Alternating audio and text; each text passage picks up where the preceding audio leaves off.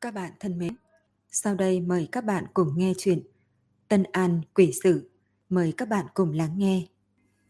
Hà Tư nhìn chằm chằm đống đồ sứ rơi đầy đất mà phát ngốc. Lại nhớ năm xưa, lần đầu tiên gặp mặt, cô mặc một cái váy lụa màu khói, có thêu hoa mẫu đơn, cầm một cái ô đi trong mưa bụi, đẹp đến không chân thật. Hắn mở mịt nhìn xung quanh, trong lúc nhất thời, không biết mình đang ở đâu Ngoài cửa sổ có một tia sáng rơi trên mặt đất, hóa thành mấy vòng ánh sáng. Hắn phảng phất thấy được bộ sáng của cô trong vòng sáng kia, run run mà hướng cô vươn tay.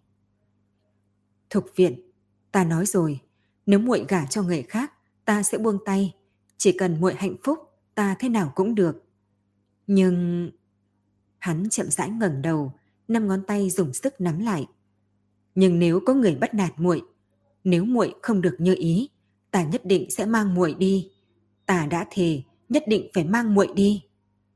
Nhưng thuộc viện, vì sao đến cơ hội mang muội đi mà cũng không cho ta?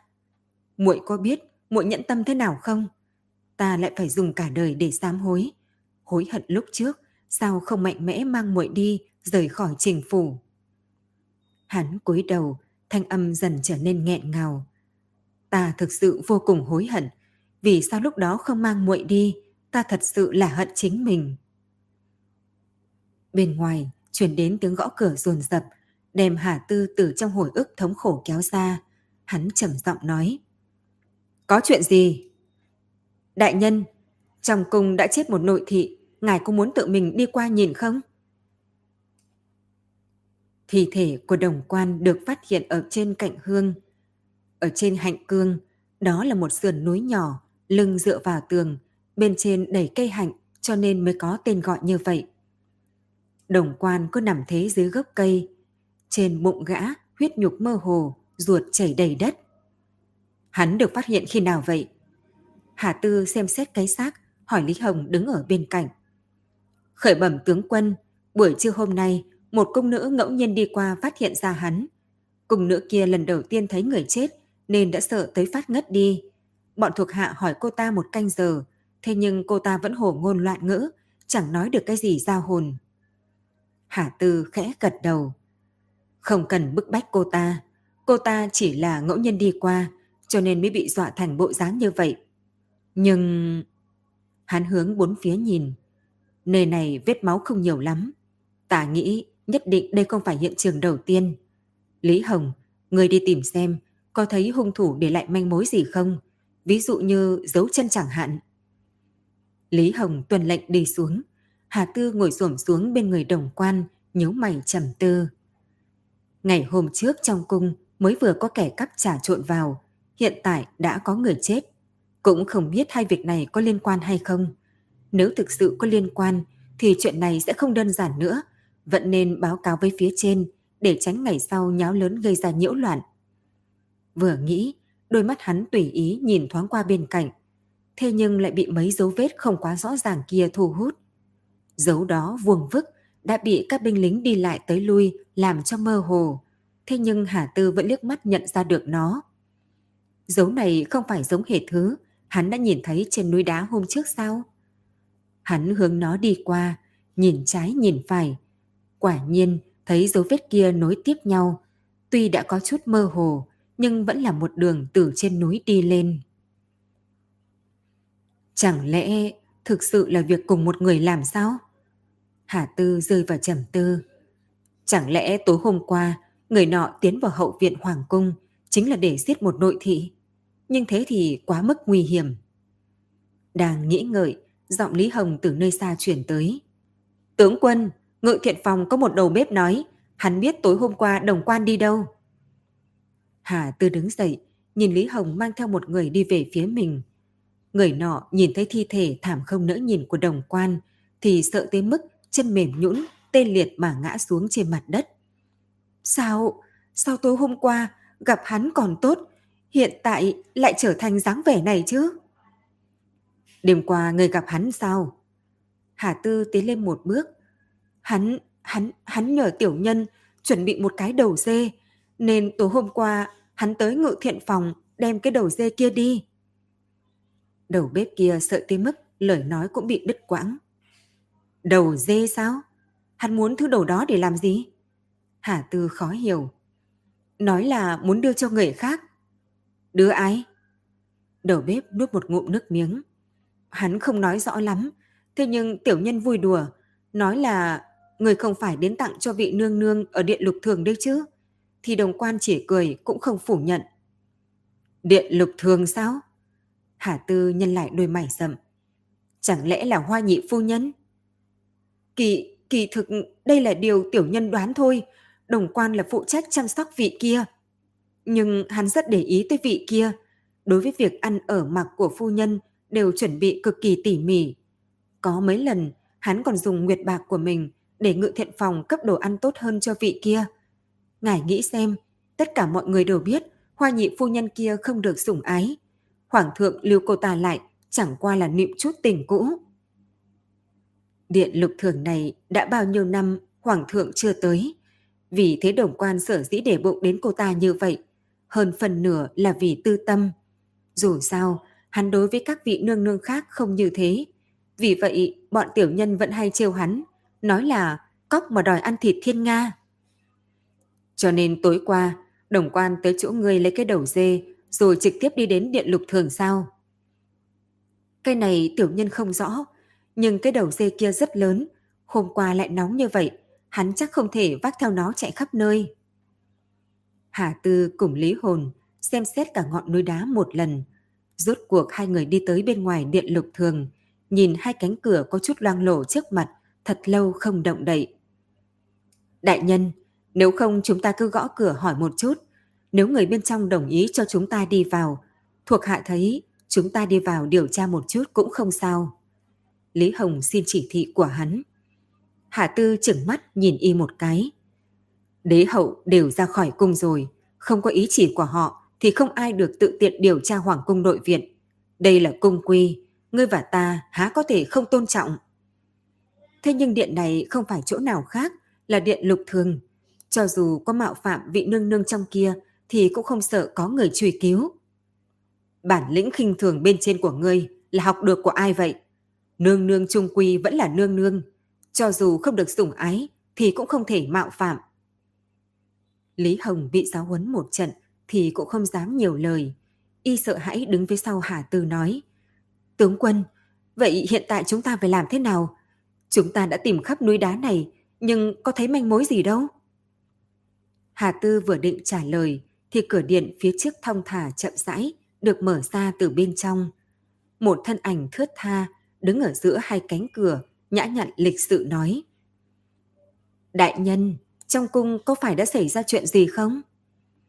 Hà Tư cùng Lý Hồng nhanh chóng quỳ xuống. Quấy nhiễu nương nương, thật không dám giấu giếm. Phủ nội vụ, đồng quan bị người ta giết chết.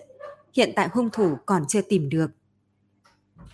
Người bên trong cánh cửa sợ tới mức hoa dung thất sắc, đỡ lấy cánh cửa điện vừa mới miễn cưỡng đứng vững. Cô ta vỗ vỗ ngực mình nói, A-di-đà Phật, người nào mà lại hung tàn như thế chứ? Dám ở trong hậu viện hoàng cung mà hành hung. Nương nương. Hà Tư hành lễ. Thần mạo muội hỏi một câu, không biết nương nương tối hôm qua có gặp đồng quan không? Đúng là bởi vì tối hôm qua, lúc nhìn thấy hắn thấy còn tốt, nên ta mới khiếp sợ như vậy. Đồng quan tối hôm qua đã tới chỗ nương nương sao? Hôm qua, ta đột nhiên muốn ăn món ăn của đất thục, gọi là ban phi dương, cho nên để đồng quan đi ngự thiện phòng, giúp ta lấy một cái đầu dê lại đây. Hắn vì vậy mang đến cho ta, còn sau đó hắn đi đâu thì ta không rõ. Nhưng nếu đại nhân nghi ngờ, thì cũng có thể vào điện lực thường nhìn một cái. Ta sống một mình ở trong này đã lâu, trước này không quấy nhiễu người khác, không nghĩ vì cái chết của một nội thị mà lại xảy ra tranh chấp gì.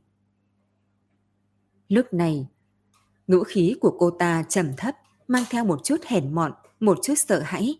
Hà Tư nghe vào trong lòng thì cảm thấy có một chút hụt hẫng. Vì vậy hắn nhanh chóng cúi người hành lễ. Nương nương lo lắng nhiều rồi, thần nào dám tự tiện xông vào tẩm cung của nương nương. Chúng thần chỉ là theo lệ đi tuần tra tới đây, nếu không có việc gì, chúng thần liền cáo lui trước.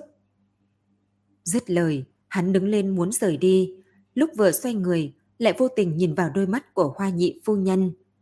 Cô ta đang ngưng thần mà nhìn mình, một đôi mắt như thu thủy, lệ quang lấp lánh.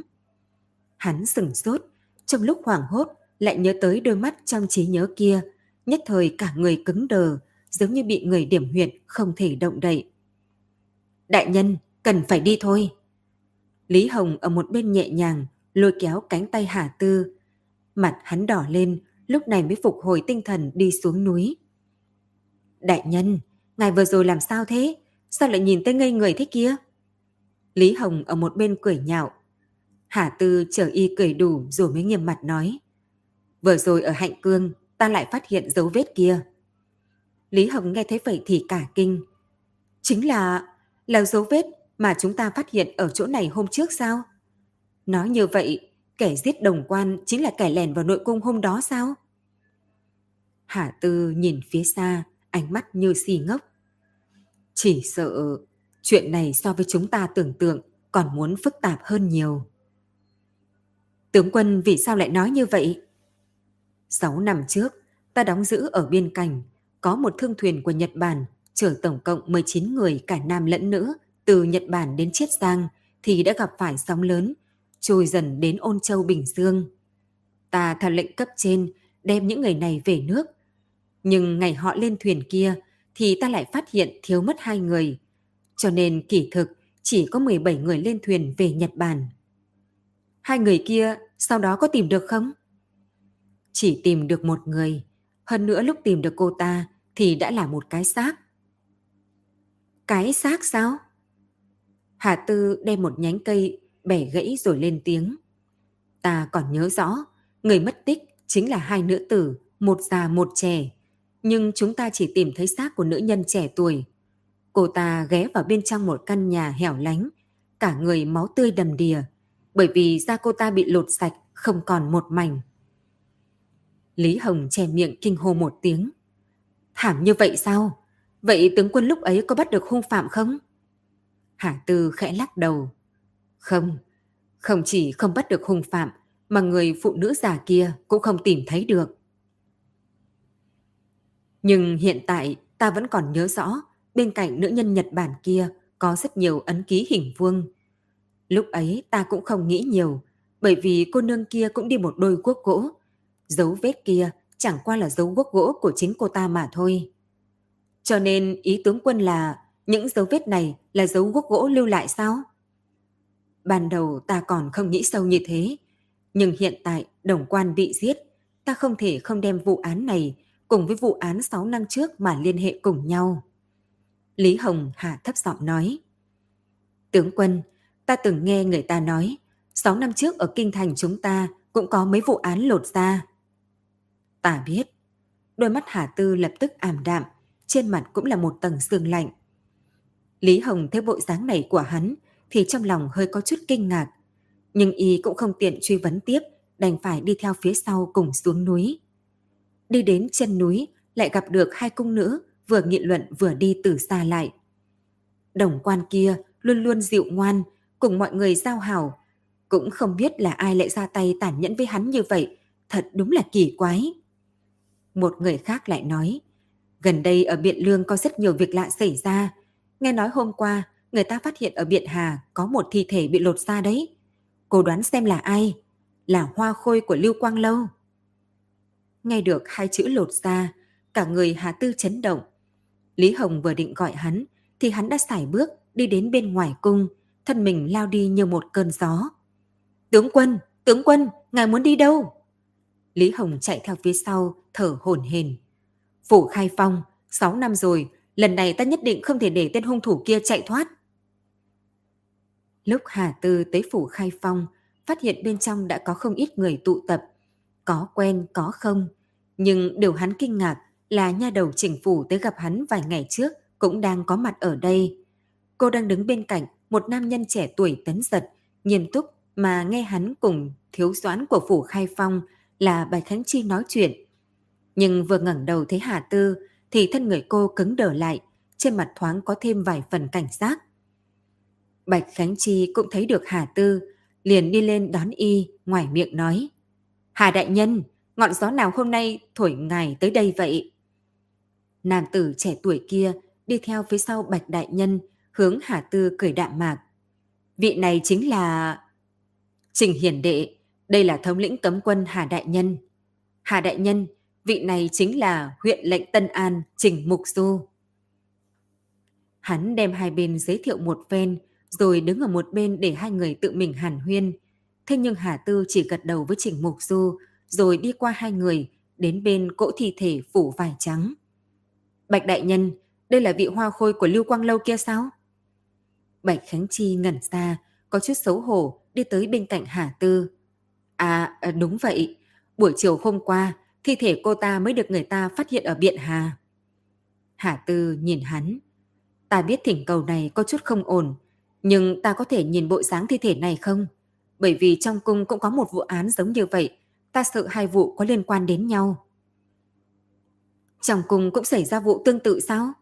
Trình Mục Du nhìn về phía Hà Tư hỏi. Ánh mắt Hà Tư xẹt qua người Trình Mục Du. Bạch Đại Nhân, sao chuyện xảy ra ở Biện Lương mà vị Tân An huyện lệnh này cũng cắm một chân vào được? Bạch Khánh Chi nhanh chóng đi lên giảng hòa. Hà Đại Nhân có điều không biết, kỳ thực Tân An cũng đã xảy ra vụ án tương tự, cho nên... Hắn còn chưa dứt lời, thì tích tích cũng đã chặn ngang đến trước mặt Hà Tư. Hà Đại Nhân có phải không đọc đủ sách, nên mới không hiểu biết lễ nghĩa như vậy không? Đại nhân nhà chúng ta cùng ngài nói chuyện, sao ngài lại giống như không nghe thấy? Chẳng lẽ quan ở Biện Lương đều kiêu căng như đại nhân sao? Lời này của cô lập tức khiến không khí trong phòng lạnh xuống. Hà Tư gắt gao nhìn chằm chằm vào mắt cô, sắc mặt lạnh tanh không nhúc nhích. Người hòa giải rốt cuộc tới, tiếng cười sang sảng của Lưu Tự Đường từ ngoài cửa truyền vào. Ôi, hôm nay phủ khai phong náo nhiệt thế, nhiều bằng hữu của ta cũng đều tụ tập hết ở đây. Xem ra ta đến đúng lúc rồi. Bạch Khánh Chi rút cuộc thở ra một hơi. Lưu Đại Nhân, ngài tới vừa đúng lúc, sát thủ vụ lột ra người 6 năm trước lại gây án. Mà án này thực vô cùng khó giải quyết. Ta đang sứt đầu mẻ chán đây. Hiện tại mọi người cùng nhau thương lượng, nói không chừng có thể nghĩ ra được đối sách. Lưu tự đường hướng hắn gật gật đầu, rồi đi đến trước mặt Hà Tư.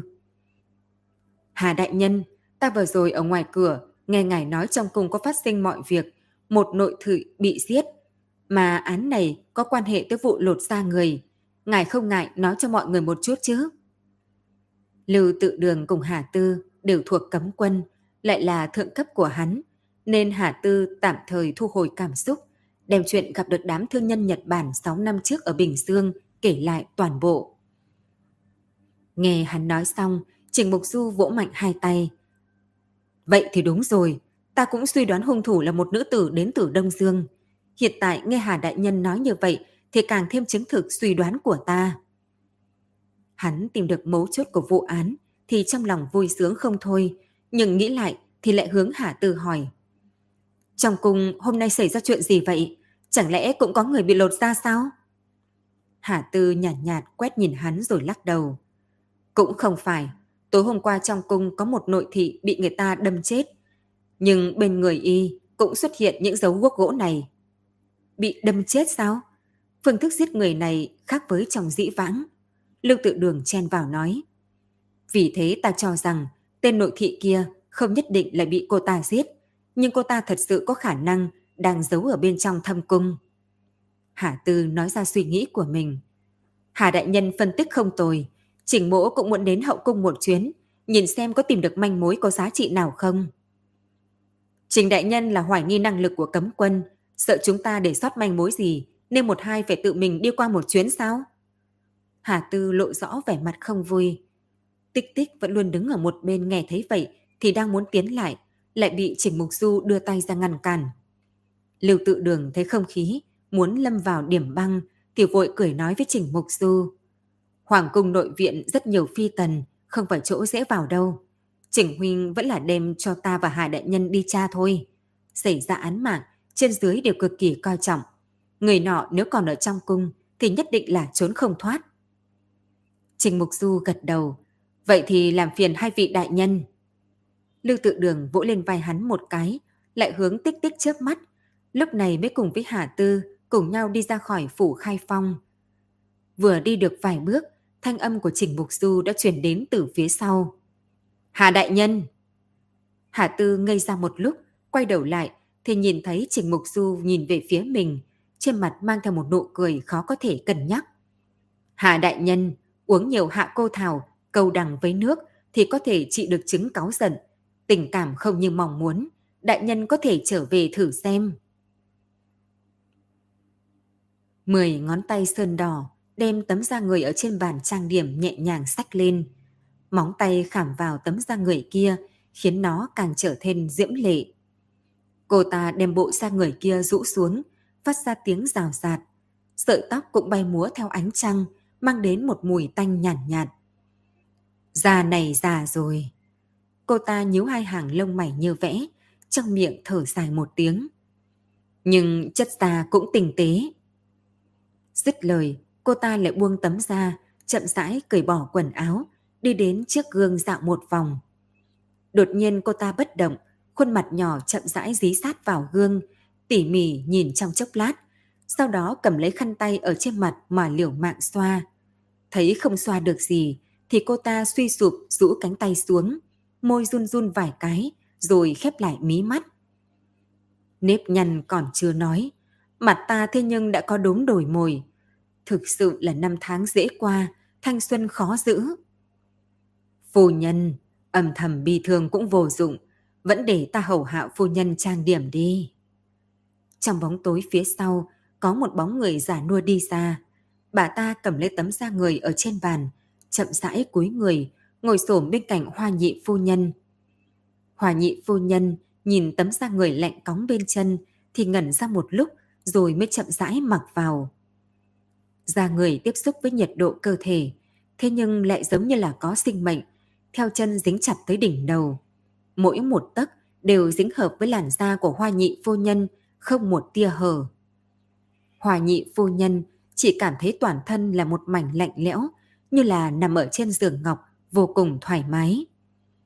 Giọng nói tang thương kia lại lần nữa vang lên. Phu nhân, lại tốt rồi. Người xem, có phải lại trở về tuổi hoa niên đẹp đẽ nhất rồi không? Hoa nhị phu nhân mở mắt, tay sờ lên má, ngồi trước bàn trang điểm. Cô ta nhìn mình trong gương, lấy tay vuốt ve khuôn mặt. Cuối cùng cô ta cười sâu kín vài tiếng. Trong ánh mắt lại nhiều thêm vài phần sắc bén cùng cô đơn. Người có biết vị ngô mỹ nhân mà hoàng thượng mới nạp kia bao nhiêu tuổi không? 16 tuổi. Vẻ mặt kia trắng đô, non mịn, có thể véo ra nước. Người làm ta khoác thân da này làm sao có thể câu được lòng thánh thượng đây? Bóng người phía sau khẽ giật giật. Mấy năm nay, ta đều ở biên thủy cùng những chỗ hẻo lánh tìm người cho phu nhân, không dám ở kinh thành hành động. Thế nhưng ra người hỏng rất nhanh, nếu ta ở cách xa phu nhân quá thì sợ là không cung cấp kịp. Nhưng Biện Lương là chỗ nào chứ? Dân cư đồng đảo, phòng vệ nghiêm ngặt. Nếu muốn tìm được một mục tiêu thích hợp thì thực sự không dễ. Hòa nhị phu nhân lạnh lùng liếc nhìn bà ta. Ta cũng biết là bà bà khó xử, nhưng mấy ngày nữa thánh thượng sẽ hồi kinh. Tới lúc đó, các cung phi tần đều phải đến Điện Quốc Khánh để diện thánh. Ta đã mấy năm không được gặp thánh thượng, tới lúc đó nhất định phải khiến cho ngài ấy có cảm giác mới mẻ. Cho nên lần này ta quyết không thể không nổi bật nhất. Người ở đằng sau lại lui về trong bóng tối. Ta hiểu, phu nhân cứ yên tâm, ta nhất định tận tâm tận lực vì phu nhân tìm một tấm da người tốt nhất mang trở về.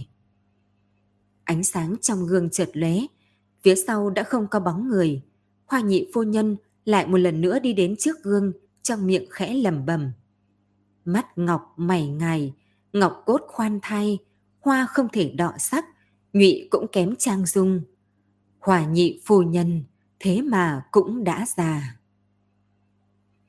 Trong lưu quang lâu, lục diệu tuệ ngồi ở mép giường, ngây ngốc nhìn tiểu nha hoàn hồng ngọc đang ngồi sổ một bên cởi giày cho mình. Trong đầu lại hiện ra tình cảnh cô ta vừa nhìn thấy ở lan can vừa rồi. Lúc ấy dưới lầu cát, nam nhân nhìn thấy cô ta đi ra, thì một đám đều điên cuồng thổi huýt sáo, kêu gọi tên cô. Còn có người thậm chí cởi xuống miếng ngọc quý báu bên người mà ném về phía ban công. Cô hướng bọn họ hành lễ, rồi mới thu hồi tươi cười, xoay người muốn trở về phòng, thì thình lình nhìn thấy một cái bóng màu trắng. Bà ta lặng lặng đứng trong đám nam nhân kia, không nhúc nhích mà nhìn cô, bình tĩnh tới quỷ dị. Cùng những nam nhân tình cảm mãnh liệt xung quanh kia vô cùng đối lập. Đó là một lão bà bà, hẳn là đã rất già, nếp nhăn đầy trên mặt, một đôi mắt vẩn đục hãm sâu trong hốc mắt, làm cho người ta không biết những hỉ nộ ái ố trên đó. Nhưng trong lòng lục diệu tuệ lại toát ra một ý niệm kỳ quái. Cô luôn cảm thấy lão bà bà này hẳn là già hơn nhiều so với vẻ bề ngoài. Tựa hồ bà ta đã sống trên đời mấy trăm năm, không ngừng tìm kiếm thứ gì đó, trần quý nhưng dễ vỡ. Nghĩ tới đây, cô ta khẽ dùng mình một cái. Trong đêm hè nóng rực mà cô ta lại nổi đầy da gà. Cô ta vuốt ve cánh tay mặc áo mỏng như cánh ve, cúi đầu hỏi Hồng Ngọc. Việc của nhuận khanh tỷ đã có kết quả chưa? Hồng Ngọc cũng không ngẩng đầu mà đáp. Không biết, người của quan phủ không đến nữa, chẳng biết đã bắt được hung thủ hay chưa. Người theo cô ấy đã nhiều năm như vậy, cũng không nghĩ đến chuyện tới quan phủ hỏi thăm một chút hay sao? Hồng Ngọc ngẩng đầu, trong đôi mắt tròn xoe là ánh sáng lấp lánh xuyên thấu. Tiểu nữ hiện tại đã là người của tiểu thư, trong lòng cũng chỉ có tiểu thư. Chuyện trước kia, tiểu nữ đã sớm quên không còn một mảnh. Lời này tuy rằng là nịnh nọt, lại khiến cho lòng diệu tuệ lạnh lùng. Nghĩ thầm tiểu nha đầu này tuổi vẫn chưa lớn, nhưng khôn khéo, học con buôn lại không thiếu chút nào. Chẳng trách những ngày cuối đời, Nhuận Khanh lại không vui như vậy. Xem ra đã phải nhận hết nhân tình ấm lạnh. Trong lòng cô trầm xuống. Lại qua mấy năm nữa, nếu dung nhan mình không còn, có hay không cũng sẽ rơi vào kết cục giống như Vương Nhuận Khanh. Tiểu thư, sớm nghỉ ngơi đi, hiện tại trời nóng, tiểu nữ ở bên cạnh quạt cho người, để người được ngủ ngon. Hồng Ngọc nói đoạn, liền tới bên cạnh bàn, lấy cái quạt khương bổ tới. Diệu tuệ nằm xuống, vừa định chợp mắt, thì trong mũi lại truyền tới một mùi hương quen thuộc. Ngay sau đó phía sau chợt lạnh, bên tai thoáng qua một tiếng thở dài nhẹ nhàng. Cô sợ tới mức đột nhiên từ trên giường ngồi dậy. Mùi hương này cô nhận ra được. Đó là mùi hương Vương Nhuận Khanh thưởng sức lên người, mà hương phấn này là do Ngọc Xuân Lân sản xuất. Bên trong có thảo dược thiên nhiên, trong thanh hương có vị đắng, vô cùng thích hợp dùng trong mùa hè. Trong lưu quang lâu, chỉ có Vương Nhuận Khanh dùng hương phấn này, bởi vì cô ta cực kỳ sợ nóng, cho nên vừa vào hạ đã không cần bột nước chế từ cánh hoa. Tiểu thư, sao vẫn chưa nằm xuống? Có phải vì nóng quá mà không ngủ được không? Hồng Ngọc không quá lưu ý tới sắc mặt của Diệu Tuệ, đem cái quạt hương bổ kia đi đến mép giường trong miệng vẫn nói. Gian phòng này, nhuận khanh tỷ ở 5 năm, hiện tại mama đem nó nhường cho tiểu thư, có thể thấy được mama thật tình coi trọng tiểu thư. 5 năm? Hiện tại lại là tu hú chiếm tổ, trách không được, cô ấy lại không được yên vui. Lục Diệu Tuệ lẩm bẩm tự nói. Tiểu thư nói gì vậy? Cái phòng ta vốn ở, giờ có người ở không? Hồng Ngọc sửng sốt, ngay sau đó lại đáp. Không có, vẫn chưa dọn dẹp. Diệu Tuệ cầm tay cô ta nói. Ta ở chỗ này thế không quen, vẫn là chuyển về chỗ cũ. Người đêm nay cứ ở lại đây đi. Nếu mama tới hỏi thì ngươi nói là ta đã ngủ rồi. Hồng Ngọc nằm trên giường lớn trải lụa lăn qua lăn lại. Lớn tên từng này tuổi, thế nhưng đây là lần đầu tiên cô ta có thể ngủ ở trên một cái giường rộng lớn thoải mái như vậy. Lăn lộn trong chốc lát, cô ta mới thở dài một hơi, đem đệm chăn ôm vào trong ngực, tay vuốt ve chăn gấm. Hai, đáng tiếc, đáng tiếc, ta lớn lên không được như hoa như ngọc giống như bọn họ. Không những có thể kết bạn với các vị công tử phú quý của thành Biện Lương mà còn có rất nhiều bạc. Không giống ta hiện tại, mỗi ngày đều mệt đến chết, lại còn phải hổ hạ những người khác. Trong mũi người được mùi hương trên đệm giường, cô đem thân mình cuộn thành một tư thế thoải mái, cứ thế để cả quần áo mà nằm, chỉ trong chốc lát đã rơi vào trong mộng đẹp. Trong mộng, Hồng Ngọc nhiễm nhiên biến thành hoa khôi nổi tiếng xa gần ở Biện Lương – trên người khoác sa mỏng như cánh ve. Dưới vô số ánh mắt nóng rực mà tận tình uốn eo vòng eo, tóc đen như mực, váy áo phiêu giật như tiên tử, như tinh linh. Cô cười, mặc dù trong lúc ngủ mơ, nhưng tiếng cười vẫn từ trong khóe miệng tràn ra, chậm rãi tiến đến trong tay một bóng đen đứng ở trước giường. Bỗng nhiên, trong mộng, Hồng Ngọc trượt chân một cái, thân mình té ngã trên mặt đất. Cây châm cắm trên đầu đâm vào đầu, khiến cô ta đau tới mức nhíu mày lại, sau lưng căng lên. Cô ta chợt mở to mắt, trong bóng tối hồng hộc thở. Trên mặt, tựa hồ có cái gì đó chảy xuống, một giọt tiếp theo một giọt. Hồng Ngọc duỗi tay lau, mu bàn tay vừa mới chạm lên mặt thì cứng đờ bất động. Trên mặt cô ta nóng hầm hập, lại dính nhớp, như là thiếu đi một tầng cách trở. Cùng lúc đó, cô ta cảm thấy có thứ gì đó theo cánh tay, theo phần lưng cởi xuống, theo đó là tiếng tê tê rất nhỏ. Một trận đau đớn vô cùng đánh úp lại, che trời lấp đất, giống như cơn sóng lớn của ngạo, đem cô ta cuốn vào. Đau tới nỗi, cô ta không thể nào thở nổi, cũng không phát ra được tiếng kêu nào. Hồng Ngọc nỗ lực mở to hai mắt, lúc này mới phát hiện bên mép giường đứng một bóng người. Nương theo ánh trăng, cô nhìn thấy đó là một lão thái thái mặc quần áo to rộng, cả đầu đều là tóc xám bạc trắng. Một đôi hốc mắt nhìn thẳng vào người huyết đã lột ra được một nửa ở trên giường. Cô nương, chớ sợ, rất nhanh sẽ kết thúc. Bà ta tuét miệng, nếp nhăn ở trên mặt nhăn lại thành một đoạn. Cũng là mạng người không tốt, ai bảo ngươi là hoa khôi của Lưu Quang Lâu. Ta ở trên phố nghe người ta nói, cô nương đẹp nhất trong thành này là hoa khôi mới chọn được của Lưu Quang Lâu là lục diệu tuệ. Cho nên lão thân chỉ có thể mượn da của ngươi dùng một chút. Nhưng ngươi yên tâm, thân gia này của ngươi sẽ không bị uổng phí. Nếu đương kim thánh thượng thật sự thích, thì đó là phúc phận mà ngươi tu được mấy đời. Nghe thế lời này, Hồng Ngọc mở miệng muốn nói gì đó. Vô số lần, cô ta đã mơ thấy mình trở thành hoa khôi của Lưu Quang Lâu. Thế nhưng không nghĩ tới, lúc thực sự nghe thấy hai chữ này thì lại tuyệt vọng đến vậy. Nước mắt cô rơi xuống, khuôn mặt không xa, chạm vào thịt non, khiến cô ta càng thêm đau đớn. Cô ta nỗ lực chu môi, phát ra những tiếng nhỏ vào giây phút cuối cùng của sinh mệnh. Ta không phải hoa khôi, không phải hoa khôi, không phải. Bạch y lão thái nhìn thi thể máu tươi đầm đìa trên giường, đem tấm da người xếp đống dưới chân hồng ngọc, rũ rớt quần áo trên đó, rồi đem nó đến dưới ánh trăng mà tỉ mỉ đánh giá. Lúc này, nụ cười trên mặt bà ta đã không còn. Tấm da người này thật sự tệ không tả nổi. Trong đèn lộ ra sắc vàng, nhìn thế nào cũng không giống như cô nương trắng trẻo, non mịn hôm nay đứng trên hành lang.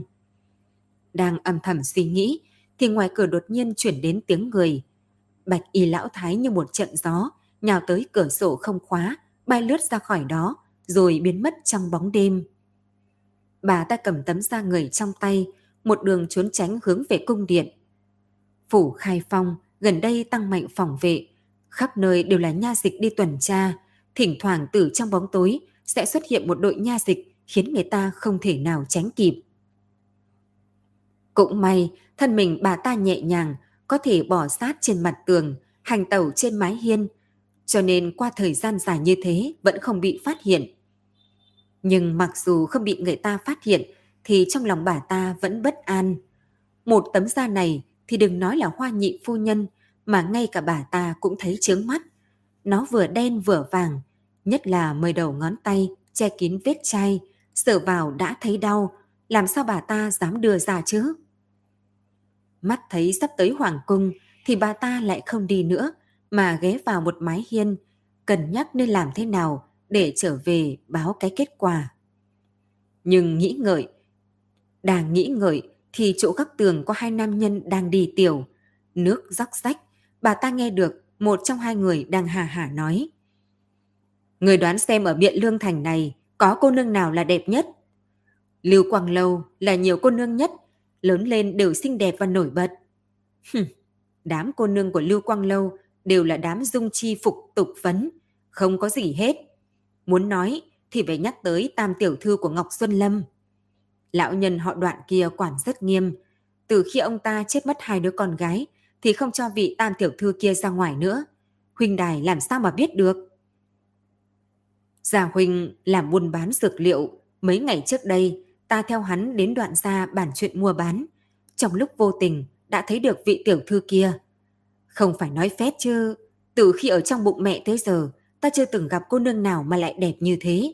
Da thịt trắng như tuyết, mỹ lệ không gì sánh được, thực sự là không giống với người thường. Lúc ấy ta nhìn thì sửng sốt. Nếu không phải nhị ca gọi ta, thì suýt nữa ta đã không chuyển được bước chân. Trách không được, đoạn lão nhân lại nghiêm cẩn như vậy. Nếu tan tiểu thư kia đúng như Huỳnh Đài nói, diễm lệ vô song, thì xác thực là dễ xảy ra chuyện. Hai hán tử uống say, sau khi mặc quần lại thì kề vai sát cánh rời đi. Bạch y lão thái lại đem từng lời của hai người mà nghe hết. Trong mắt bà ta hiện lên một nụ cười hung ác nham hiểm. Chậm rãi đứng thẳng thân mình, đem tấm da của Hồng Ngọc chồng lên người mình. Bởi vì sáng sớm xe ngựa sẽ tới, cho nên mỗi ngày Lý Thân đều luôn dậy sớm, sửa sang lại hàng hóa cần vận chuyển, đem đến cửa, lại mở rộng cửa để chờ Sa Phu tới lấy hàng. Hôm nay cũng không ngoại lệ, hắn chuẩn bị tốt hàng hóa, liền kéo ra ngoài cửa, chuẩn bị đi ra ngoài. Nhưng vừa mới tới bên ngoài thì lại thấy một người đang nằm trên bậc thang, vừa gầy vừa bé, thoạt nhìn tầm 15-16 tuổi. Lý Thân vội vàng đi đến kiểm tra hơi thở của cô ta. Còn may cô ta vẫn còn thở, nhưng gò má hãm sâu, sắc mặt vừa đen vừa vàng, thoạt nhìn là đói bụng đã lâu. Hắn vừa muốn hồi phủ để bẩm báo, thì đoạn biết hành đã chắp tay từ bên trong đi ra. Thấy tiểu cô nương trên mặt đất thì vội vàng hỏi. Đây là làm sao vậy? Lão gia nô tài vừa mở cửa thì đã thấy cô ta ngã ở đây, nhìn có vẻ như nhiều ngày chưa được ăn, bị đói ngất đi rồi. Đoạn biết hành, từng mất đi hai đứa con nên càng không chịu nổi chuyện bi thảm như vậy. Huống chi cô nương này thoạt nhìn không lớn hơn chăn nhi bao nhiêu, vì vậy trong lòng ông ta càng thêm thương xót. Vội lệnh cho Lý Thân đem cô ta ôm vào nhà, hảo hảo chiếu cố chăm sóc. Trần Nhi đem trang phục của Tấn Nhi cùng dụng cụ đều sửa sang lại cho tốt, lại gói cho cậu mấy bao điểm tâm, còn có mấy thứ đồ chơi bằng trúc mà cô tự làm cho cậu, sau đó mới đem cái túi thật to kia đưa cho tích tích rồi cười nói. đổ hơi nhiều có chút nặng, phiền toái cô nương. Tấn Nhi lôi kéo tay cô. Chỉ là đi trong nhà tổ phụ ở thôi, cũng không phải là con không trở lại. Dì nhỏ, nếu như người nhớ Tấn Nhi thì có thể tìm con lúc nào cũng được. Trần Nhi ngồi xổm xuống, rồi nhẹ nhàng vuốt ve cái đầu tròn xoe của cậu. Ta cũng muốn đi lắm, nhưng ông ngoại lại không cho đi. Ngay cả cha của con cũng không giúp ta nói chuyện. Ta xem ra chỉ có thể trốn trong mảnh trời hình vuông này thôi. Tích tích hướng cổ cười nói. Tàn tiểu thư cứ yên tâm, đại nhân đã nói với lão gia rồi, chờ bắt được hung thủ kia thì sẽ để cho cô ra ngoài. Cô nhẫn nại một chút, tới lúc đó muốn đi đâu cũng được. Trần Nhi nghe thấy vậy thì gật đầu. Ta cũng hy vọng sớm ngày bắt được hung thủ kia, cũng không phải vì chính mình mà là còn vì nhị tỷ. Sáu năm đi qua, hung thủ còn chưa xa lưới. Nói vậy ở trên trời, tỷ ấy cũng khó có thể được thanh thản. Tích tích ở một bên khuyên giải an ủi. Cô yên tâm, ngày này hẳn là không còn xa nữa đâu. Mấy người nói xong thì liền đi ra ngoài, nhưng mới vừa đi đến nội viện thì đã thấy Lý Thân ôm một nha đầu vẻ mặt vàng vọt, hai mắt nhắm nghiền, đầu tóc rối bù, chỉ còn một hơi để chống từ bên ngoài vào. Lý đại ca, xảy ra chuyện gì vậy? Cô này là người phương nào? Chăn Nhi rời bước tiến đến, Cô nhìn tiểu nha đầu mà Lý Thân đang bế trong lòng, trên mặt là sự đồng tình. Cũng không biết tiểu khất cái này từ đâu ra, đói tới mức ngất ở trước cửa phủ nhà chúng ta. Lão ra để tiểu nhân mang cô ta vào chăm sóc mấy hôm. Lý Thân nói xong thì vội vàng ôm tiểu nha đầu kia hướng nội viện mà đi. Trần Nhi than thở một tiếng. Nhà đầu này thoạt nhìn cũng sấp xỉ tuổi ta, nhưng sao lại đáng thương như vậy chứ? Có thể thấy được ta đang ở trong phúc mà không biết hưởng, còn ngày ngày oán trách cha vây hãm mình trong nhà. Dì nhỏ, Người nói khất cái kia sấp xuổi, sấp xỉ tuổi của người sao? Giọng Tấn Nhi chuyển tới. Cậu nói không hề thanh thúy mà mang theo một chút sợ hãi. Không phải sao? Cô ta thoạt nhìn chính là tuổi cập kê, hẳn là chỉ kém ta một chút thôi. Tấn Nhi cắn môi, lập tức trốn ở sau lưng tích tích. Cùng người hơn kém một chút thôi sao? Con vừa rồi rõ ràng nhìn thấy Lý Thúc ôm một lão bà bà, tóc đều hoa dâm hết rồi mà. Trần Nhi cùng tích tích đồng thời cười rộ lên. Tích tích thậm chí còn dựng hai ngón tay hơ hơ trước mặt hắn. Sao tuổi con còn nhỏ mà mắt đã bị hoa thế? Tuổi tác người ta lớn nhỏ mà con cũng không nhìn ra được sao? Tấn Nhi bị hai người giễu cợt cũng không tức giận, ngược lại chạy từ phía sau tích tích ra, hai bước làm thành một bước hướng nội viện mà đuổi theo. Rõ ràng chính là lão thái thái, bà ta còn chừng mắt với con, ánh mắt thực sự là hung dữ. Nhưng cậu vừa chạy được vài bước thì đã bị tích tích túm lại. Mặc kệ là lão thái thái hay tiểu cô nương, chúng ta cũng phải đi rồi. Xe ngựa đã ở ngoài cửa, tổ phụ chắc hẳn là đang ở nhà mỏi mắt ngóng trông để trở về đấy. Đêm giữa mùa hạ có vài phần lạnh lẽo, không trung trong vắt, ánh trăng vàng vàng vặc, rát một tầng lên khắp cả viện. Trần Nhi ngồi ngay ngắn ở phía trước cửa sổ, ngóng nhìn ánh trăng đầy đất, suy nghĩ lại bất giác trôi tới phương xa. Trong thành điện lương, gần đây xảy ra án mạng. Tuy cha không nói cho cô, thế nhưng nhóm tôi tớ nghị luận đã khiến cô biết được. Nghe nói người chết là một cô nương của Lưu Quang Lâu. Lúc phát hiện thì cả người cô ta đã bị lột ra, giống hệt cái chết của nhị tỷ. Cái này còn chưa tính. Hôm nay Lý Thân từ bên ngoài khi trở về, ánh mắt hơi có chút lập lòe. Cô hỏi hắn có phải bên ngoài đã xảy ra chuyện gì không, thì hắn chỉ ngậm miệng không đáp. Nhưng từ thái độ của hắn, Chân Nhi liền có thể đoán ra được một vài. Nhất định lại là có nữ nhân bị lột ra rồi. Hắn gạt cô vì không muốn làm cho cô thấy sợ hãi. Trăn Nhi nhìn chăm chú vào phương xa. Xem ra hung thủ giết nhị tỷ 6 năm trước lại đến Biện Lương gây án một lần nữa. Cô vốn tưởng chuyện phát sinh ở Tân An kia chỉ là ngẫu nhiên. Nhưng không nghĩ đến hắn nhân như vậy đã đến Biện Lương còn lập tức giết hai người. Rốt cuộc, hắn là người phương nào? Vì sao lại to gan lớn mật như vậy? Dám quay trở lại sau 6 năm mà gây án ở kinh thành náo nhiệt này chứ? Loại hành vi này quả thực là công nhân khiêu khích quan uy. Nhưng hắn đúng là có bản sự này, có thể dễ dàng thoát thân dưới sự canh phòng nghiêm ngặt của phủ nha. Hơn nữa xem tình thế trước mắt thì người nọ hiển nhiên là chưa bị bắt. Bằng không, tỷ phu cũng sẽ không cả ngày ở bên ngoài luôn tìm kiếm điều tra. Nhưng đường đường là kinh đô biện lương, đồng kinh phồn hoa của Đại Tống, thì một hung thủ giết người vô số như hắn lại có thể trốn ở đâu chứ? Nghĩ tới đây, trong lòng đoạn chăn nhi loạn lên, nóng vội đến nỗi sau gáy cũng diện ra một tầng mồ hôi. Cô đứng dậy, đi tới bên cạnh chậu nước để rửa mặt. Vừa mới chuẩn bị lau khô thì lại liếc thấy trong viện bỗng nhiên có thêm một bóng người. Trong lòng cô cả kinh, trong miệng buột ra hai chữ. Đại tỷ! Người nọ không đáp lại mà đi từng bước đến chỗ cửa sổ, đi đến chỗ chăn nhi. Lúc này cô mới thấy rõ ràng được, hóa ra đó là tiểu nha đầu, hôm nay Lý Thân đã cứu. Lúc này cô mới thở ra một hơi. À, là ngươi sao? Thân thể đã tốt chút nào chưa? ra mặt tiểu nha đầu kia không nhúc nhích, ngữ khí cũng cứng còng. Đà tạ tiểu thư quan tâm, thân thể ta đã không có gì đáng ngại. Nói đoạn, cô ta liền đi vào trong khuê phòng của Trăn nhi, cầm lấy những cái hộp men tinh mỹ trên bàn trang điểm của cô mà thưởng thức. Trần nhi cũng không đem sự đường đột của cô ta để trong lòng. Một tiểu nha đầu chạy nạn tới, không hiểu quy củ cũng là bình thường, cho nên cô cười cười. Người thích đống son phấn này sao? Đây đều là đồ của nhà chúng ta sản xuất. Ta ngày thường cũng không dùng đến, chỉ đặt ở nơi đó cho có bộ dáng thôi. Nếu người thích thì tặng cho ngươi đấy. Tiểu nhà đầu kia nghiêng cổ, trên mặt thoáng qua một mạt, ý cười, ý vị thâm trường. Cô ta nhìn chăn nhi, ý cười ngày càng thêm nồng đậm. Mấy thứ này thật đúng là không lọt được vào mắt ta. Nơi này ta có một thứ tốt, có thể để cô nương thử một lần. Dùng nó rồi, cô sẽ biết son phấn này của nhà các cô chẳng qua chỉ là tục vật mà thôi. Trần Nhi nghe cô ta nói thì ngẩn người, nghĩ thầm tiểu nha đầu này khẩu khí cũng không nhỏ.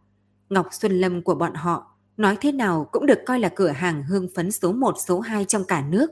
Sao vào trong lời cô ta lại thành thứ rác rưởi không lên nổi mặt bản như vậy chứ? Nhưng cô cũng không giận, chỉ vươn tay ra nói với cô ta. Cô nương, nếu thực sự có thứ tốt như vậy, mau lấy ra để ta được mở mang kiến thức. Trần Nhi kiến thức mỏng, thực sự muốn xem xem cô nương có bảo bối gì. Thật sự muốn xem? Lúc cô ta nói ra bốn chữ này, thì đáy mắt đồng thời hiện lên một mặt thâm ý khác. Điều này khiến trong lòng chăn Nhi đột nhiên căng thẳng. Thế nhưng lời đã thốt ra khó có thể thu lại được. Cô đem bàn tay duỗi về phía trước. Mong cô nương không cần giấu giếm vật quý. Một đôi mắt chăm chú của tiểu nha đầu kia nhìn vào trên người chăn nhi bất động, tay lại hơi cọ về phía sau, từ bên hông lấy ra một cái hồ lô rượu.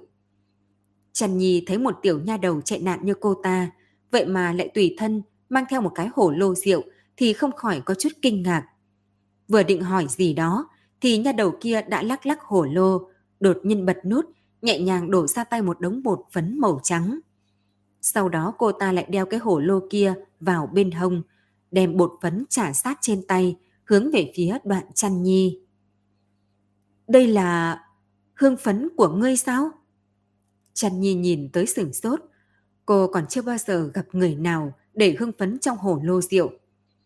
Cô nhìn nha đầu kia càng lúc càng tới gần, thân mình không tự chủ được mà nghiêng về phía sau. Dù sao cũng là bôi lên mặt, mà người này cô mới gặp lần đầu tiên, nên nếu nói cô hoàn toàn không để ý thì không phải.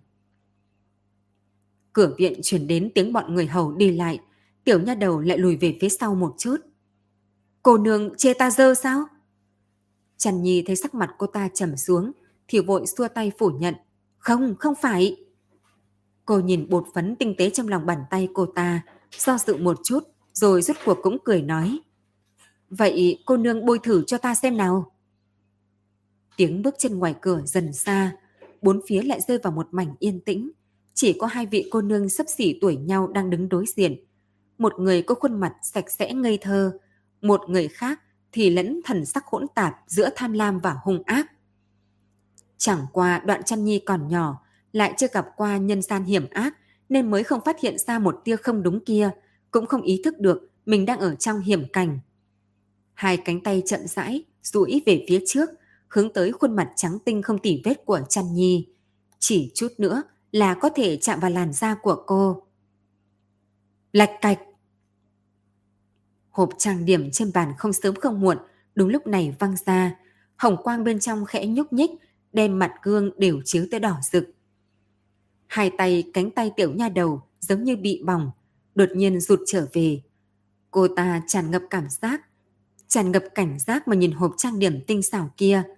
Bên trong có một cái vòng cổ dệt bằng tơ hồng, bên trên vòng cổ chính là một con kỳ lân tỏa kim quang lấp lánh. Trần Nhi không lưu ý tới sắc mặt cô ta, đột nhiên biến sắc mà đi thẳng tới cạnh bàn, đem cái hộp cầm lên. Kỳ quái, sao nó lại tự nhiên bật mở thế nhỉ? Cô nói xong, liền đem vòng cổ cầm trên tay, hướng tiểu nha đầu cười nói. Đây là đồ của cháu ngoại của ta. Nó tắm rửa xong thì đã quên mang theo. Ta vì thế sẽ cầm giúp nó vậy. Cô nương, xin nghỉ ngơi trước. Ta đột nhiên cảm thấy có chút mệt mỏi. Ngày mai lại vì cô nương trang điểm. Tiểu nha đầu hành lễ, nhìn cũng không nhìn trăn nhi một cái, liền vội vã đi ra khỏi phòng. Trăn nhi nhìn bóng sáng cô ta, lắc đầu cười nói. Đúng là người nóng tính, làm cái gì cũng hấp tấp. Nói xong, cô lại thở dài một hơi thật sâu. Như vậy cũng tốt, hương phấn trong hổ lô kia của cô ta khiến ta không yên tâm. Nếu thực sự bôi lên mặt, bị tổn thương làn da thì sẽ không hay. Trình Mục Du mới vừa đi đến trước đường thì đã thấy đại ca hắn là Trình Thu Trì ngồi bên cạnh bàn. Trên bàn để một bát canh nóng bốc khói. Đại ca đang đợi đệ sao? Hắn cười ngồi xuống bên cạnh, cầm lấy bát canh kia, vừa nhìn đã nói với người bên cạnh. Đây là canh bổ thân, giúp ngủ ngon, nấu từ gà đen thịt vịt, cây kê huyết đằng, đối với người mấy đêm không ngủ ngon như ta, đúng là bắt đúng bệnh. Đà tạ đại ca. Trình Thu Trì không để ý tới lời hắn khen tặng. Đây là phụ thân, đặc biệt cho người nấu cho đệ. Ta sợ phụ thân vì chờ đệ mà lỡ giờ nghỉ. Thân thể không chịu nổi nên mới ngồi đây thay. Trình Mục Du biết y vẫn tức giận chuyện của Vương Kế Huân nên vội cười nịnh nọt. Chuyện kia đã đi qua, hữu kinh vô hiểm, Hoàng thượng cũng không bởi vậy mà trách cứ phụ thân. Chuyện đã qua rồi thì cho qua đi. Trình Thu Chỉ hừ lạnh một tiếng. Hiện tại không có việc gì không có nghĩa là sau này không có. Bên trên mặt không có việc gì, cũng không đại biểu trong lòng Hoàng thượng không có việc gì. Đệ biết rõ Vương Kế Huân là người thế nào, thế mà còn dám... Trình Mục Du biết nói thêm nữa thì không biết sẽ lại bị giáo huấn bao lâu nên vội vàng tỏ vẻ yếu thế nói. Là đệ sai, đệ mới vào quan trường, chưa hiểu rõ quy củ đã lỗ mãng hành sự, liên lụy tới phụ thân cùng đại ca. Hiện giờ thật là hối hận không ngừng. Thấy sắc mặt Trình Thu Trì hơi hỏa hoãn, hắn vội cười theo. Nhưng mà đại ca, hôm nay đệ thật sự mệt mỏi, muốn trở về phòng nghỉ ngơi. Huỳnh đại nhân đại lượng tạm tha cho đệ lần này đi. Trình Thu Trì liếc nhìn hắn một cái, thấy hốc mắt hắn hãm sâu, sắc mặt tái nhợt, cũng không tiện nói thêm gì. Mau uống canh này rồi sớm đi nghỉ nghỉ, nghỉ ngơi đi. Nếu mệt, nếu mệt đến bệnh còn phải khiến phụ thân nhọc lòng. Trình Mục Du nghe thấy lời như vậy thì bưng canh lên, vừa mới uống được hai ngụm thì lại buông xuống. À đúng rồi đại ca, Huỳnh cùng phụ thân có quen một người tên là Hà Tư không? Trình Thu Trì nhìn chằm chằm mũi giày của mình đáp. Hà Tư? Hắn là thủ lĩnh cấm quân, bởi vì mấy vụ án lần này mà đệ có gặp hắn, nhưng hắn tựa hồ có thành kiến với đệ, trong lời nói rõ ràng có ý khiêu khích. Đệ trái lo phải nghĩ, đều không nghĩ ra đệ và hắn, rốt cuộc đã kết thủ lúc nào, cho nên muốn hỏi đại ca xem Trình ra chúng ta có liên hệ gì với hắn hay không? Không quen biết. Trình Thu Trì vẫn nhìn chằm chằm mũi giày của mình không nhúc nhích. Ánh nến lay động, đem bóng dáng y tạo thành một hình dạng quái dị, giống như một cây cung đang bị kéo căng. Vậy cũng thật quái lạ, người kia chỉ nhằm vào đệ mà cao mày quắc mắt, thật đúng là khiến đệ nghĩ không ra. Mục Du lắc đầu cười nhạt, đem bát canh ở trên bàn uống một hơi cạn sạch, uống xong hắn liền đứng lên. Đại ca, đệ về phòng trước, sáng sớm mai còn phải tới phủ khai phong, Huỳnh cũng đi nghỉ sớm đi. Nhìn Trình Mục Du đi ra trước đường, thân ảnh dần dần ẩn vào trong bóng đêm. Trình Thu trì lúc này mới chậm rãi thở ra một ngụm, vẫn nghẹn ở cổ họng ra, cơ thể căng chặt cũng chậm rãi thả lỏng xuống. Nhưng suy nghĩ của y vẫn chưa tiêu tan, y nhíu mày trầm tư hồi lâu. Rốt cuộc, y đứng dậy từ trên ghế hướng nội viện mà đi. Y không về phòng mình mà đi đến phòng của Trình Đức Hiên, nhẹ nhàng gõ lên cửa gỗ. Phụ thân, nhi tử có chuyện quan trọng muốn bẩm báo. Hà Tư cầm bội kiếm trong tay, đi dọc theo ngự đạo. Giày gõ trên mặt đường phát ra tiếng lộc cộc rung động. Bất chi bất giác, y lại đi tới phía dưới núi đá. Nhìn ánh nến mơ hồ lộ ra bên trên, y đứng lại, lưng dựa vào một gốc cây hòe to, lấy ra túi nước kề lên miệng, uống ừng ực mấy ngụm. Một cỗ thanh lương từ cổ chuyển xuống bụng, y lau khóe miệng, chuẩn bị tiếp tục đi điều tra. Đúng lúc này, một trận tiếng sáo du dương từ điện lục thường chuyển tới, vang vọng, quanh quẩn dưới bầu trời đầy sao, chậm rãi bay vào tai của Hà Tư. Y dừng bước chân, lại một lần nữa nhìn về phía tòa cung điện lẻ loi, nỗi lòng lại bị ký ức lấp đầy, bị lạc vào trong bóng đêm lưu luyến. Cổ nói, ta đã là thê tử của huynh ấy, từ đây trong lòng sẽ chỉ có một người là huynh ấy. Huynh về sau, đừng có đến đây dây dưa với ta nữa. Dục nhi đã chết, đây là huynh sai, càng là do ta sai. Ta không thể tha thứ cho mình, cũng không thể tha thứ cho huynh. Thực xin lỗi Hà Đại ca, trước kia là ta nói lời không giữ lời, Tuy vì cái chết của Dục Nhi mà tự trách, nhưng với bây giờ cũng nghĩ thông suốt rồi, ta không thể bởi vì cái chết của muội muội mà trách tội huynh. Hơn nữa, đương nhiên ta cũng không thể trách tội chính mình. Cha nói huynh ấy sắp trở về, ta chỉ muốn sống thật tốt, chờ huynh ấy trở về, cùng huynh ấy bạc đầu, là một đôi vợ chồng một đời một kiếp. Hà Tư cúi đầu, dùng mũi ủng, đem cát sỏi trên mặt đất mà đá lên. Y hung hăng cắn môi, nước mắt theo gò má lăn xuống. Nhưng muội trung quy cũng không chờ được hắn trở về. Muội đối với hắn là một mảnh nhiệt tâm, nhưng hắn lại chẳng biết gì hết. Hiện tại muội vĩnh viễn chôn dưới đất vàng, hắn lại vẫn sống đến khí phách hăng hái. Thuộc viện, có đáng không? Tiếng sáo bỗng nhiên trở nên trầm thấp, đau thương mà uyển chuyển, như đang an ủi nội tâm đau khổ của y. Y lại nhìn lên điện lục thường, hai cánh môi mỏng nhẹ nhàng mở. Thâm cung tịch mịch, cho dù là một người như y, trong lòng có người không thể quên, nhưng vẫn không tránh được bị một nữ tử cô tịch, mỹ lệ hấp dẫn. Vậy đồng quan thì sao? Theo người bên cạnh gã, thì người này tính tình bình thản, có chút quái gở. Không cùng người khác kết oán, cũng không sao hào. Có điều một người như vậy, vì sao y lại đối với vị phu nhân trong điện lục thường này để bụng như vậy chứ? Chẳng lẽ những người cô đơn đặc biệt dễ bị đồng loại hấp dẫn sao? Cũng là những người lưu lạc thiên thai, nên không khỏi thưởng thức lẫn nhau.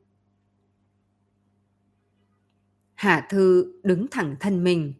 Đồng quan chết, tuy y không nghi ngờ đến hoa nhị phu nhân, nhưng những dấu chân đó, bóng dáng mông lung kia đều từng xuất hiện ở gần điện lục thường. Hơn nữa việc cuối cùng của đồng quan làm lúc còn sống là đưa một cái đầu dê cho hoa nhị phu nhân. Y nheo lại đôi mắt thon dài. Cô ta nhìn như vô tội, nhưng mọi điểm đáng ngờ đều dẫn tới cô ta. Còn có một điều quan trọng nhất, nếu sát thủ kia thực sự ẩn náu trong thâm cung hậu viện, vậy thì điện lục thường hoang vắng, không phải chỗ ẩn nấp tốt nhất sao? Nghĩ tới đây, Hà Tư lau mồ hôi trên mặt, bước nhanh về phía điện lục thường. Đi đến trước cửa điện, y thoáng chút do dự, trong lúc nhất thời không biết mình nên làm thế nào. Trong lúc chần chừ, trong đầu y lại hiện lên bộ dáng bi thống vạn phần của thục viện, sau khi dục nhi chết. Vì thế y kiên định vươn tay, gõ nhẹ lên cửa điện. Ai? Bên trong truyền đến một giọng nói. Nương nương, thuộc hạ là Hà Tư. Cửa điện chậm rãi được mở ra. Hòa nhị phu nhân tựa bên cửa, cúi đầu nhìn thân ảnh to lớn đang quỷ gối trước điện.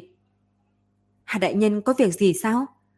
Thuộc hạ tuần tra đến chỗ này, trong bụng khát khô, muốn xin nương nương một ngụm nước uống.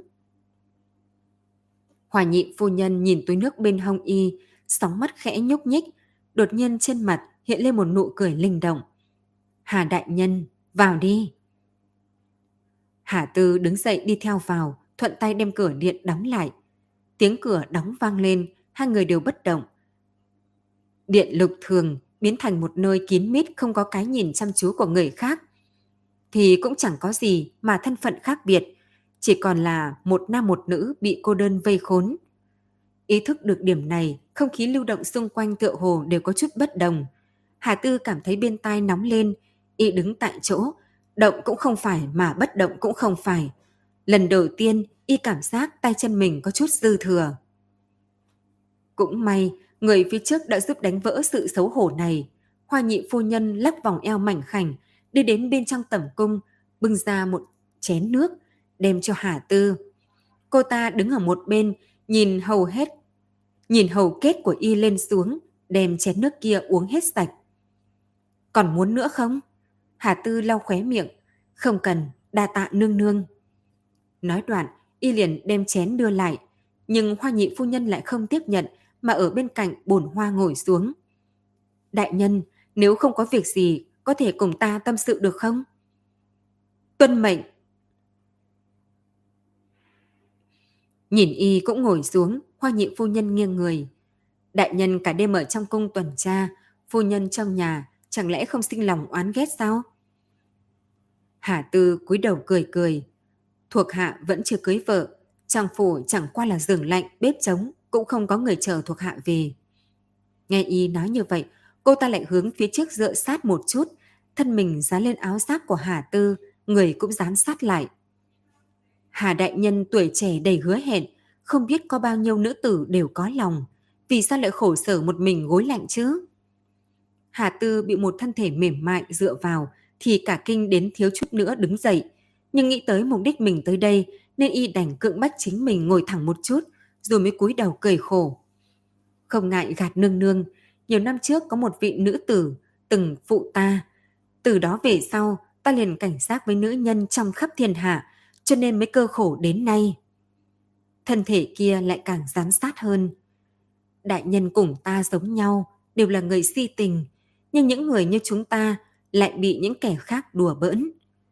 Cô ta ai oán thở dài một hơi. Không bằng chúng ta làm bạn, sưởi ấm lẫn nhau, cũng không uổng công kiếp này đến trên đời. Thân mình Hà Tư run lên, trong đầu tính toán làm thế nào cho phải.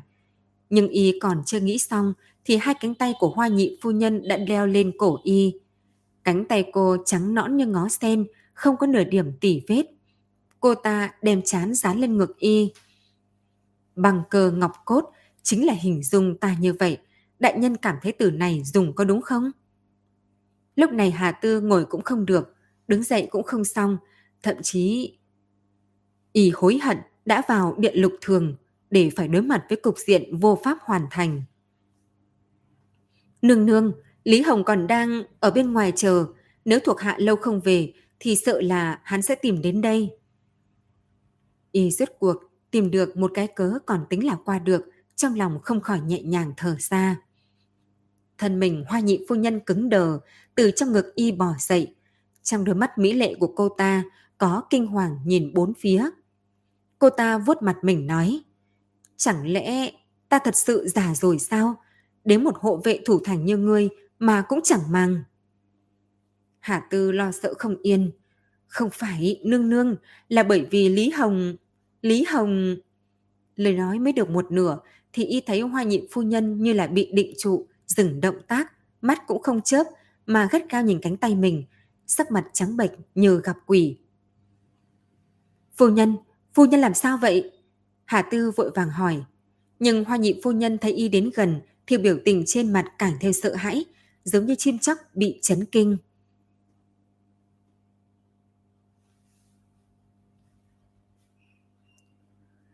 Sáng sớm, Trình Mộc Du đã đến đoạn phủ. Sáng nay tỉnh lại, hắn không nhìn thấy vòng cổ của Tấn Nhi đâu, liền nghĩ chắc tên nhóc này đã ném lại ở nhà ông ngoại. Vì thế rời khỏi phủ khai phong, hắn đi đến đoạn xa để lấy nó về. Hai gã xe vặt mở cửa cho hắn xong, hắn liền phân phó không cần đánh thức những người khác. Một mình hắn đi vào bên ngoài nội viện, gọi một tiểu nha đầu dậy sớm, giúp hắn đem lấy đồ. Sau khi lấy được vòng cổ, hắn từ bên trong đi ra ngoài. Lúc đi qua chiếc đường thì nghe thấy tiếng đoạn biết hành chuyển đến. Vừa định vào thỉnh an thì thình lình nghe được ông ta nhắc đến tên mình, vì vậy đúng lại bất động. Mấy ngày nay Mục Du trở về, người nói chuyện nhớ phải cẩn thận, không thể đem chuyện Hà Tư trộm được thuộc viện 6 năm trước cho hắn biết. Giọng Lý Thân lúc này chuyển tới. Lão gia có yên tâm, năm đó tiểu nhân không đem chuyện nói với quan phủ, hiện tại tự nhân cũng sẽ không nhắc tới nửa lời. Đoạn biết hành thở dài.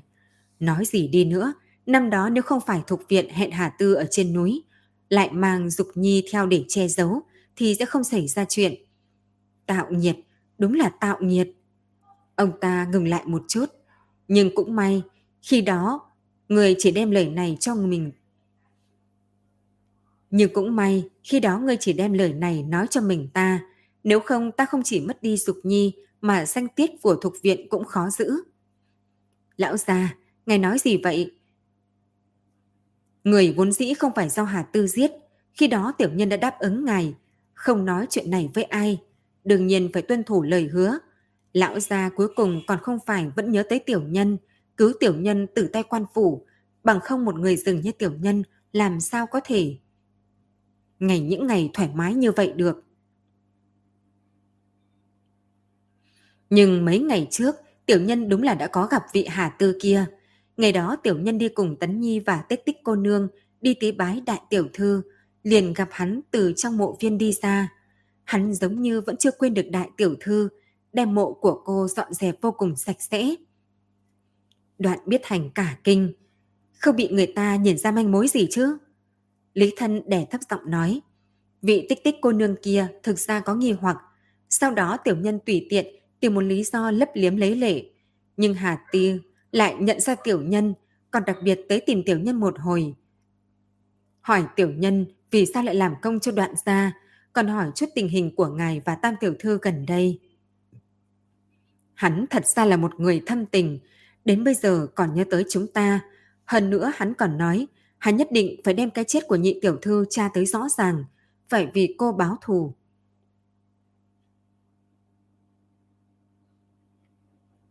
Tiểu nhân nghĩ, lúc ấy đại tiểu thư vì chuyện của nhị tiểu thư mà bệnh không dậy nổi, sau đó lại quy tiên, khiến hắn nhất định cảm thấy mình có trách nhiệm, cho nên mới chấp nhất như vậy. Đoạn biết hành lại thở dài một tiếng. Thật ra cũng là làm khó hắn. Ta cũng nghe một ít chuyện về hắn, nghe nói tới giờ hắn còn chưa đón dâu. Nói vậy thì việc kia sợ là đã thành một cây kim trong lòng hắn, khó có thể nhổ ra. Năm đó thuộc viện cứu hắn một mạng, đúng là đã gieo nhiệt nợ này. Trình Mục Du dán sát ven tường, tận lực phóng nhẹ bước chân, giống như tên trộm mà chậm rãi đi ra khỏi đoạn phủ. Hắn đương nhiên không phải trộm, nhưng ở chỗ này hắn là người ngoài. Bọn họ có bí mật. Bí mật này đã bị bọn họ giấu 5 năm nay. Không nghe ngữ khí của đoạn biết hành thì không thể chỉ là 6 năm. Hà Tư và Thục Viện hẳn đã sớm quen biết, lại vì một mối hôn ước mà đôi lứa chia lìa, thậm chí âm dương cách biệt. Cho nên hắn phải vì bi kịch của bọn họ phụ trách sao? Cho nên Hà Tư mới oán ghét hắn như thế sao? Vậy hắn là cái gì? Hắn lắc đầu lạnh lùng cười. Tuy rằng hắn cùng thuộc viện chỉ ở chung có hai ngày, căn bản còn chưa nói tới có tình cảm. Nhưng ở trong lòng hắn, cô vẫn luôn là thê tử, là mẫu thân của Tấn Nhi, là một người hắn phải xin lỗi. Nhưng hiện tại, ảo ảnh vỡ nát, chân tướng trần trụi lộ ra máu chảy đầm đìa trước mắt, khiến lòng hắn ngũ vị tạp trần, phân không nổi tư vị là gì. Mưa đúng lúc ập xuống, khiến cả người hắn ướt đẫm. Trình Mục Du nhìn trời mà cười. Thôi thôi, ta vừa đi nhiều năm, lưu cô lại một mình phòng không gối chiếc, khuê phòng tịch mịch. Kể cả cô ấy có làm chuyện có lỗi, thì ta cũng chẳng có lý do gì mà trách móc nặng nề. Nhưng đạo lý là đạo lý, cho dù nghĩ rõ ràng thì hắn vẫn không thể nào dễ dàng nghĩ thông. Trình Mục Du ở bên ngoài đoạn chặt, đi tới đi lui, giống như một con thú bị vây nhốt. Người lui tới nhìn hắn cuồng loạn mà đi trong mưa. Ồ cũng không thèm mang, thì đều cho rằng hắn đã bị điên, sôi nổi mà trốn xa vài bước, tránh xa tai ương vạ lây. Cứu mang! Trong tai đột nhiên truyền đến một tiếng kêu cứu rất nhỏ. Chỉ một tiếng đó, không còn tiếng nào nữa. Trình Mục Du đột nhiên dừng lại bước chân, đôi mắt hướng theo thanh âm đó nhìn lại. Nó đến từ bên trong bức tường của đoạn phủ, chỉ cắt hắn một bức tường. Hắn muốn xác định hơn nữa, liền vội dán tai lên trên mặt tường ẩm ướt. Thế nhưng tiếng mưa rơi trầm trọng vang dội, hắn không có cách nào phân biệt ra được các thanh âm khác. Vì vậy hắn không hề do dự mà phi thân qua tường, đi thẳng đến một viện.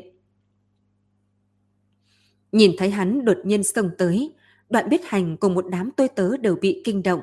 Bọn họ còn không biết chuyện gì xảy ra, hỏi Trình Mục Du cũng không để ý tới, chỉ lo chạy về phía nội viện. Vì vậy, mọi người cũng buông việc trong nhà mà chạy theo hắn. Tới trong viện lại phát hiện không có một ai. Đoạn biết thành nhìn quanh bốn phía. Trần Nhi đâu? Trần Nhi đi đâu rồi? Đang nói, bỗng nhiên từ trong phòng chuyển ra tiếng vang. Đoàn người vọt vào trong phòng thì đều chấn động.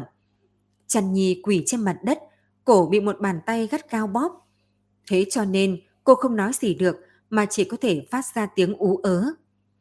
Kẻ đang bóp chặt lấy cổ cô không phải ai khác mà chính là tiểu nha đầu đói tới ngất trước đoạn phủ vài ngày trước. Chẳng qua giờ khắc này, mọi người đều phát hiện cô ta có điểm dị thường. Làn da có thể đổi, tóc có thể đổi, duy chỉ có ánh mắt là không đổi được. Đôi mắt kia của cô ta âm trầm vẩn đục, lại che giấu không được lệ khí và hung tàn bên dưới. Cô ta làm gì còn bộ dáng một tiểu nha đầu mới cập kê. Rõ ràng chính là một bà lão, sống đến mấy trăm tuổi. Một tay bà ta bắt lấy cổ chăn nhi, một tay khác cầm một nắm bột phấn màu trắng. Người chính là ác ma chuyên lột da nữ nhân. trường Mục Du giận mắng một tiếng. Người đó lại không thèm nhìn hắn, tay nhanh chóng hất đống bột phấn lên người chăn nhi. Đám bột phấn kia rơi xuống, vô thanh vô tức, so với hương phấn thượng đẳng của Ngọc Xuân Lam còn tinh tế mềm nhẹ hơn. Cô Dương đôi mắt lấp lánh, nhìn thân ảnh lưng còng trong đám người phía trước. Cha, vẫn là nữ nhi bất hiếu, phải đi trước một bước. Vèo, một đạo hồng quang nhanh như điện chớp hướng chăn nhi bay qua, dán lên đỉnh đầu cô, xoay tròn như điên. Tốc độ xoay chuyển của nó quá nhanh, kim lân ở mặt trên không ngừng phát ra tiếng vang đình tài nhức óc. Lão bà kia giống như bị bỏng đột nhiên rụt tay về, bột phấn màu trắng cũng xoay tròn rồi tản đến khắp mọi nơi, rơi xuống mặt đất, phát ra tiếng vang suy suy, đem mặt đất thiêu đến cháy đen. Trên cổ chăn nhi không còn trói buộc, liền té lộn nhào rời khỏi bên người lão bà bà kia, bổ nhào vào trong ngực đoạn huyết hành, đã sớm khóc thành lệ nhân ở một bên. Trình Mục Du che ở trước đám người, hắn thấy vòng cổ còn không dừng lại, hơn nữa còn hướng lão bà bà kia quay ra, vây quanh ra, vây quanh bà ta, phát ra ánh sáng màu hồng, đem bà ta vây ở chính giữa. Các bạn thân mến, các bạn vừa mới nghe xong tập tiếp theo chuyện Tân An Quỷ Sự. Hẹn gặp lại các bạn. Tạm biệt tất cả các bạn. Để ủng hộ kênh, quý vị có thể để lại bình luận cũng như chia sẻ hoặc có thể ủng hộ tài chính trực tiếp về các địa chỉ đã được ghi ở phần mô tả.